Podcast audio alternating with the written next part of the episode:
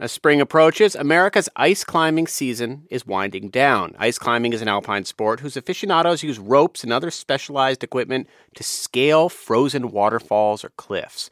It is a sport that is technical, cold, and sometimes dangerous, and it's those challenges that draw some disabled people to take it on. Laura Palmisano with member station KVNF reports from Lake City, Colorado. The tiny Rocky Mountain town of Lake City has its own ice park. The town showers water over cliffs when temperatures are cold enough for ice to form, creating what looks like chandeliers suspended on the rocks above a frozen creek bed.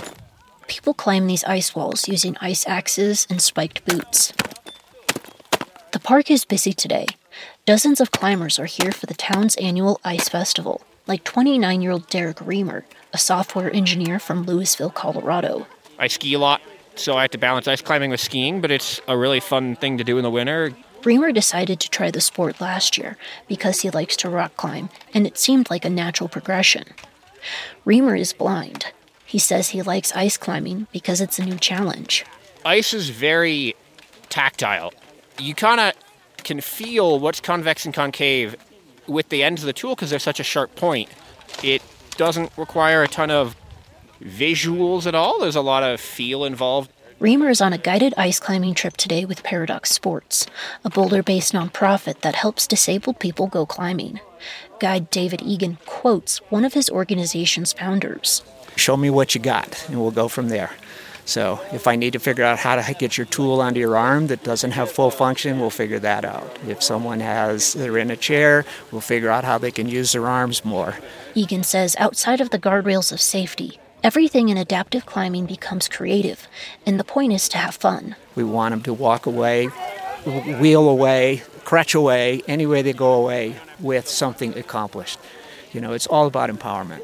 Climber Katie Nelson, who's 33, suffered a spinal cord injury falling through a set of stairs in 2021. I was really fortunate that my injury is considered an incomplete spinal cord injury, so I have minimal paralysis. Nelson was a rock climber before her injury and she helped disabled people learn that sport.